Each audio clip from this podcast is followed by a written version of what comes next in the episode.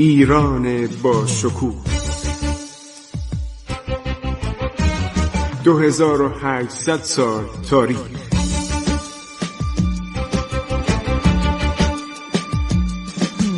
عبور از تاریخ.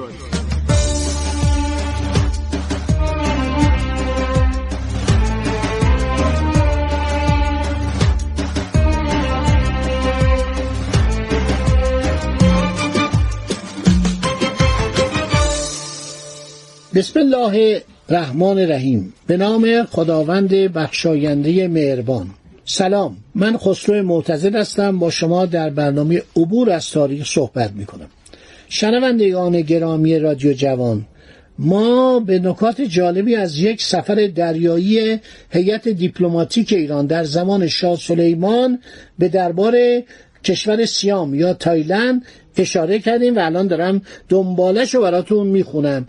اینو بر اساس یادداشتهایی که من تهیه کردم برداشتم. گاهی ناچارم از روی یادداشت بخونم چون چکیده چندین کتاب مفصله. خب محمد ربی ابن محمد ابراهیم سفیر ایران در تایلند میشه. چرا؟ برای اینکه سفیر ایران که یک فردی بوده سال خورده بوده به نام محمد حسن بیک ایلشی بر اثر بیماری در بندر تناسوری در تایلند میمیره. پادشاه سیام در میان عدهای از ایرانیان احاطه شده بود. با درایت و خردمندی کشور را اداره می کردن. وزیر اعظم پادشاه محمد تقی استرابادی بود. ببینید نفوذ ایران چقدر جالب بود.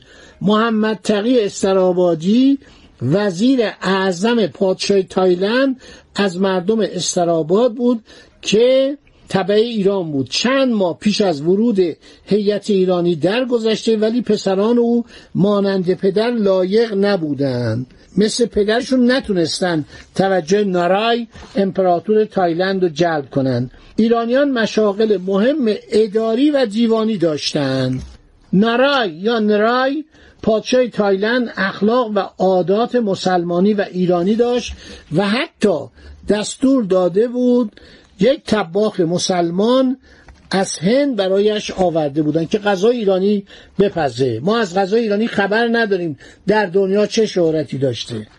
پس سید احمد قومی اونجا آدم مهمی بوده و یکی از پیروان او به نام محمد تقی استرابادی وزیر اعظم پادشاه تایلند شده بود. در آن زمان یعنی در قرن هفدهم اواخر قرن هفدهم فرنگیان یعنی فرانسویان در آن کشور کم کم نفوذ یافته سعی می‌کردند مانع گسترش نفوذ ایرانیان شوند. از سرنوشت پیشنهاد نظامی ایران به سیام و جنگ با پکو چندان اطلاعی نداریم. این سفرنامه محمد ربی خیلی جالبه. واقعا وقتی کشور سیام و عرض شود که می نویسه آدم لذت می‌بره. مردم بیشتر در قایق زندگی می‌کردن. به جای راه های خاکی تمام این کشور رودخانه داشت و مردم در قایق ها زندگی می‌کردن. از راه ماهگیری گذران معاش می‌کردن. من تایلند رو دیدم. بسیار کشور آرام کشور خوب کشور زیبا و کشور پر از جنگله. برای من خیلی جالب بود این تایلند. خب این مسئله روابط نظامی ایران و سیام و جنگ با پکو رو ما اطلاعی نداریم. یعنی موضوع مسکوت مونده. در کتاب سفینه سلیمانیه و تعلیقات پرمحتوای آن آقای دکتر فاروقی اطلاعات ارزشمندی درباره وضعیت ممالک جنوب شرقی آسیا آورده شده.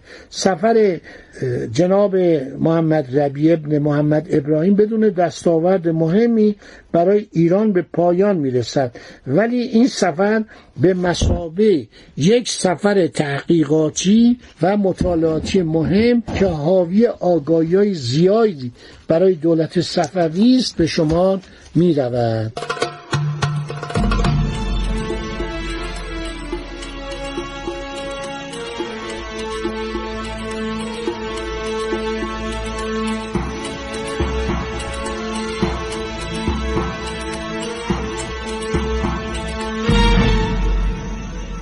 در بازگشت از سفر سیام نیز محمد ربی اشاره به حضور موثر جندرال جندرال یعنی جنرال انگلیسی که همان مدیر ارشد کمپانی هند شرقی در هندوستان و فرماندار بمبئی بوده در بندر مزبور و ناوگان مسلح کمپانی در آبهای اقیانوس هند می کند از سال 1500 سی و چهار این نواحی به تصرف پرتغالیا در اومده بود.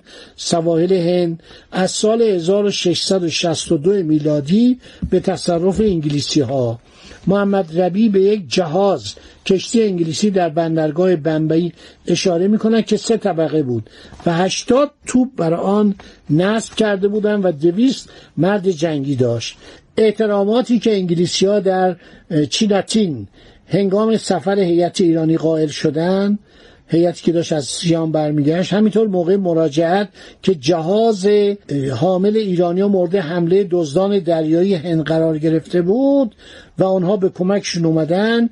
حکایت از آن می‌کنن که کمپانی هند شرقی در آن زمان به دولت ایران به عنوان یک دولت قدرتمند معتبر و یک متحد نگریست و با وجود اینکه ورود هیئت ایرانی به چیناتمتن مقارن بود با ورود یک کشتی از انگلستان و آوردن خبر مرگ چارلز دوم پادشاه انگلستان اما فرماندار کل شود یک زیافت با شکوهی به سبک و شیوه مهمانی های اروپایی در قرن هفدهم برای هیئت ایرانی هر شود برگزار می‌کنن. انگلیسی ها خودشون متحد ایران می‌دونستن. همه باید بدانند که انگلیسی ها وقتی به ایران اومدن با حالت التماس با حالت احترام با حالت دوستی و خواهش اومدن که تجارت ابریشم بگیرن پایگاه تجارتی عرض شود که ایجاد کنن. رفتار انگلیس ها در اول خیلی معدبانه بود. این از قرن اواخر قرن 18 و قرن 19 که انگلیسی ها خودشونو عرض شود که آقا و بالاستر و حامی ملل شرق می‌دونن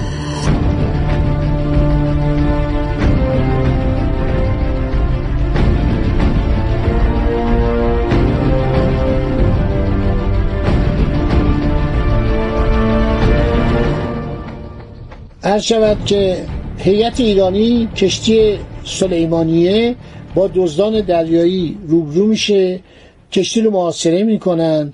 بعد برخوردهای مکرری با دزدان دریایی پیش میاد. این جهاز انگلیسی کشتی انگلیسی که اینا رو می آورده بعد این آقای محمد ربی از پایداری کپیتان و معلمان جهاز یعنی کشتی از بندگان انگلیس بوده و اینا وقتی می جنگیدن عرض شود که دستور پادشاه ولندیس یعنی هلند و پادشاه انگلیس. اینه که اینا نباید با خصم عرض شود که از در آشتی در بیان. تن به مزلت و خاری و خفت گرفتاری ندهند. باید کشتی را آتش بزنند جان خود را بسوزانند و به دشمن فرصت و غنیمت ندهند. اگر کشتی رو تسلیم کنند وقتی برگردن به انگلستان یا به هلند اینا رو می‌برن و محاکمه می‌کنن و اعدام می‌کنن. یعنی خفت تسلیم یا زندان یا اعدامه. بعد میگه که کپیتان معلمان مسکور کار خود را چون بر خود تنگ دیدن تمام آنچه باروت و نفت داشتن به دور جهاز حاضر ساختن و منتظر شدن که کشتی رو منفجر کنن. ولی هر شود که نجات پیدا کردن. می‌رسه به بندر عباس و میاد به دربار و گزارش میده. خب دوستان این قسمت هم شنیدید. من با شما خداحافظی می‌کنم. روابط ایران و تایلند به نظر من ارزش داشت که سابقه شما برای شما تعریف کنم. خدا نگهدار شما تا برنامه بعدی. عبور از تاریخ.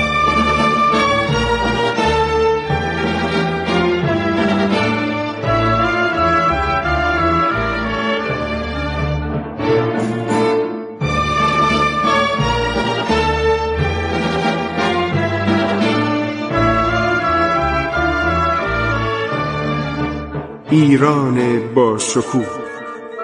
2800 سال تاریخ. سرگذشت ایران ما به روایت خسرو معتزد.